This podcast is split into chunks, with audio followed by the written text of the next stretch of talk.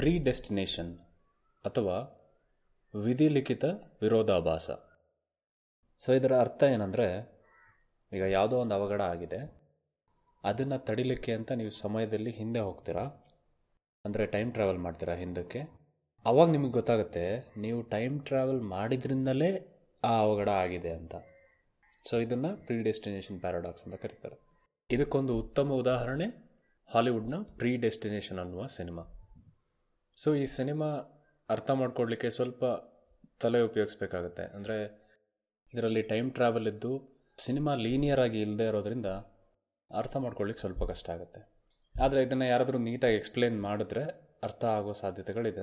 ನಾನು ಇದನ್ನು ಮತ್ತೆ ಮತ್ತೆ ನೋಡಿ ಒಂದಷ್ಟು ಇದ್ರ ಮೇಲೆ ರಿಸರ್ಚ್ ಮಾಡಿ ರಿಸರ್ಚ್ ಅಂದರೆ ಇನ್ನೇನಿಲ್ಲ. ಗೂಗಲಲ್ಲಿ ಪ್ರೀ ಡೆಸ್ಟಿನೇಷನ್ ಎಕ್ಸ್ಪ್ಲೈನ್ ಅಂತ ಗೂಗಲ್ ಮಾಡೋದು. ಏನೇನು ಲಿಂಕ್ಸ್ ಬರುತ್ತೆ ಎಲ್ಲ ಓಪನ್ ಮಾಡಿಕೊಂಡು ಓದೋದು. ಇದೆ, ಇದೇ ನನ್ನ ರಿಸರ್ಚ್ ಸೊ ಹಾಗೆ ಮಾಡ್ತಾನೆ ಮೂವಿ ನೋಡಿದಾಗ ಸುಮಾರು ವಿಷಯಗಳು ನಮಗೆ ಅರ್ಥ ಆಗುತ್ತೆ.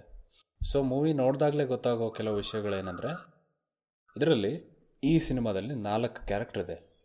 ಜೇನ್ ಅನ್ನೋ ಹುಡುಗಿ, ಜಾನ್ ಅನ್ನೋ ಒಬ್ಬ ಹುಡುಗ, ಒಬ್ಬ ಬಾರ್ಟೆಂಡರ್ ಇನ್ನೊಬ್ಬ ಫಿಸಲ್ ಬಾಂಬರ್ ಸೊ ಈ ನಾಲ್ಕು ಕ್ಯಾರೆಕ್ಟರ್ ಕೂಡ ಒಬ್ಬನೇ ಆಗಿರ್ತಾನೆ, ಅಥವಾ ಒಬ್ಬಳೇ ಆಗಿರ್ತಾಳೆ. ಸೊ ಯಾಕೆ ಒಬ್ಬನೇ ಒಬ್ಬಳೇ ಅಂತ ಇದ್ದೀನಿ ಅನ್ನೋದು ಆಮೇಲೆ ಗೊತ್ತಾಗುತ್ತೆ. ಸೊ ಈ ಮೂವಿಯಲ್ಲಿ ನ್ಯೂಯಾರ್ಕಲ್ಲಿ ಒಂದು ಬಾಂಬ್ ಬ್ಲಾಸ್ಟ್ ಆಗಿರುತ್ತೆ. ಸೊ ಇದನ್ನು ತಡಿಬೇಕು ಅಂತ ಒಬ್ಬ ಪ್ರಯತ್ನ ಮಾಡ್ತಾ ಇರ್ತಾನೆ. ಇದೇ ಅದರ ಕತೆ. ಸಿನಿಮಾ ಬೇರೆ ರೀತಿಯಲ್ಲೇ ಶುರುವಾದರೂ ಕೂಡ ನಾನು ಇದನ್ನು ಸ್ವಲ್ಪ ಲೀನಿಯರ್ ಆಗಿ ಎಕ್ಸ್ಪ್ಲೈನ್ ಮಾಡ್ಲಿಕ್ಕೆ ಟ್ರೈ ಮಾಡ್ತೀನಿ. ಆಮೇಲೆ ನಾನು ಈ ಸಿನಿಮಾದ ಒಂದು ಭಾಗ ಮಾತ್ರ ಎಕ್ಸ್ಪ್ಲೇನ್ ಮಾಡ್ತಾ ಇದ್ದೀನಿ.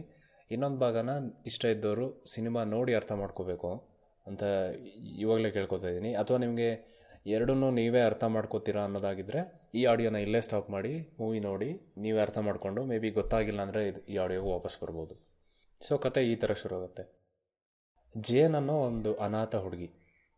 ಅವಳು ಬೆಳೀತಾ ಬೆಳೀತಾ ಅವಳಿಗೆ ಗೊತ್ತಾಗುತ್ತೆ, ತನ್ನಲ್ಲಿ ತನ್ನ ಜೊತೆಗಿರೋ ಹುಡುಗಿರಿಗಿಂತ ಜಾಸ್ತಿ ಶಕ್ತಿ ಇದೆ ಅಂತ ಗೊತ್ತಾಗುತ್ತೆ.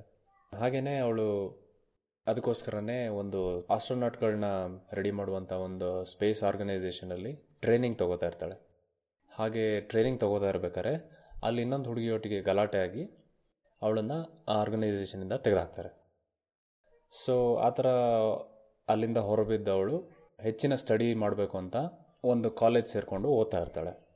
ಸೊ ಒಂದಿನ ಕಾಲೇಜಿಂದ ಹೀಗೆ ಹೊರಗೆ ಬರಬೇಕಾದ್ರೆ ಯಾವುದೋ ಒಬ್ಬ ವ್ಯಕ್ತಿಗೆ ಹೋಗಿ ಕುಟ್ಬಿಡ್ತಾಳೆ ಹೊರಗೆ ಬರಬೇಕಾದ್ರೆ ಕಾಲೇಜಿಂದ ಸೊ ಆ ವ್ಯಕ್ತಿ ಜೊತೆ ಹಾಗೆ ಮಾತಾಡ್ತಾಳೆ. ಆ ವ್ಯಕ್ತಿ ತುಂಬ ಇಷ್ಟ ಆಗ್ತಾನೆ. ಮಾತಾಡಿ ಅವರ ಆ ಭೇಟಿ ಮತ್ತಷ್ಟು ಭೇಟಿಗಳಿಗೆ ಎಡೆ ಮಾಡಿಕೊಟ್ಟು ಅವರಿಬ್ಬರು ಪ್ರೀತಿಸ್ತಾರೆ.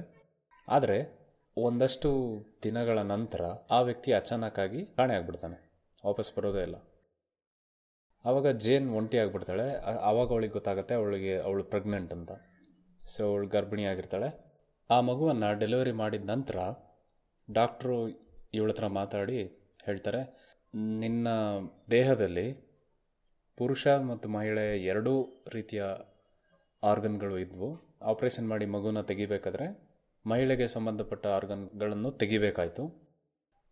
ಇನ್ಮೇಲೆ ಅದೇನು ವರ್ಕ್ ಮಾಡಲ್ಲ. ಅದಕ್ಕೆ ನಾವು ನಿನ್ನ ಗಂಡಸಿನ ಏನು ಆರ್ಗನ್ಗಳಿದೆ ಅದನ್ನೇ ಸರಿ ಮಾಡಿ ನಿನ್ನ ಗಂಡಸನ್ನಾಗಿ ಮಾಡ್ಬೋದು.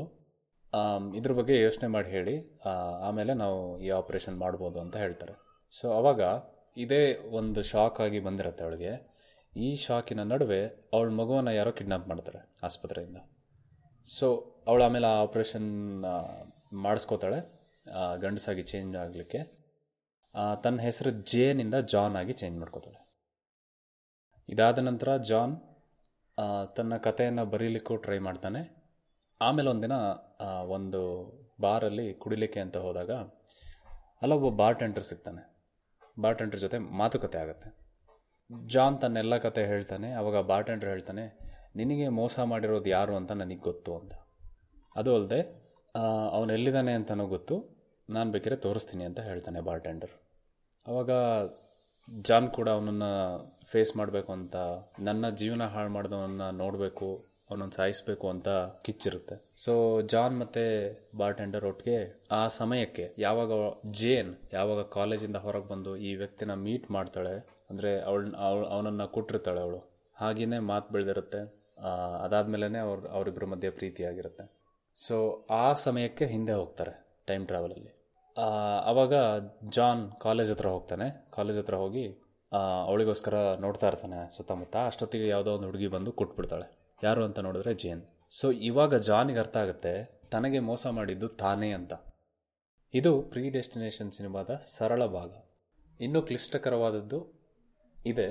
ಅದನ್ನು ನೀವೇ ಅರ್ಥ ಮಾಡ್ಕೊಳ್ಳಿ ಅಂತ ನಾನು ಇಲ್ಲಿಗೆ ಬಿಡ್ತಾ ಇದ್ದೀನಿ. ಇದರಿಂದ ನಾನೇನಾದರೂ ನಿಮ್ಮ ಕ್ಯೂರಿಯಾಸಿಟಿನ ಸ್ವಲ್ಪನಾದರೂ ಇಂಪ್ರೂವ್ ಮಾಡಿದರೆ ಈ ಮೂವಿ ಬಗ್ಗೆ ಅದು ನನ್ನ ಸಕ್ಸಸ್ ಅನ್ಕೋತೀನಿ. ಇಲ್ಲದೆ ಇದ್ದರೆ ಪರವಾಗಿಲ್ಲ. ಸೊ ಇದು ನನ್ನ ಫಸ್ಟ್ ಮೂವಿ ರಿವ್ಯೂ ಅಷ್ಟೇನು ಚೆನ್ನಾಗಿಲ್ಲ ಅಂತ ಅನ್ಕೋತೀನಿ. ಬಟ್ ಈ ಮೂವಿ ನನಗೆ ತುಂಬಾ ಖುಷಿ ಕೊಡ್ತು. ಯಾಕೆಂದರೆ ಮೂವಿಯಲ್ಲಿ ಇರೋ ಮೂರು ಆ್ಯಕ್ಟಲ್ಲಿ ಹೆಚ್ಚಿನ ಸರಿ ಮೂರನೇ ಆ್ಯಕ್ಟಿಗೆ ನಮಗೆಲ್ಲ ರಿವೀಲ್ ಆಗುತ್ತೆ. ತರ್ಡ್ ಆ್ಯಕ್ಟ್ನಲ್ಲೇ ಈ ಮೈಂಡ್ ಬ್ಲೋ ಆಗುವಂಥ ರಿವೀಲ್ಗಳನ್ನ ಮಾಡ್ತಾರೆ. ಒಂದು ಎಕ್ಸಾಂಪಲ್ ಅಂದರೆ ಲೂಸಿಯಾದಲ್ಲಿ ನಮಗೆ ಥರ್ಡ್ ಆ್ಯಕ್ಟಲ್ಲೇ ಗೊತ್ತಾಗುತ್ತೆ. ಯಾವುದು ಬ್ಲ್ಯಾಕ್ ಆ್ಯಂಡ್ ವೈಟಲ್ಲಿದೆ ಅದು ರಿಯಲ್ಲು ಯಾವ್ದು ಕಲರಲ್ಲಿದೆ ಅದು ಡ್ರೀಮ್ ಅಂತ. ಸೊ ಅದೇ ಥರ ಆವಾಗ ನಮಗೆ ಒಂಥರ ಜ್ಞಾನೋದಯ ಆದಂಗೆ ಆಗುತ್ತೆ ಮೂವಿ ಬಗ್ಗೆ.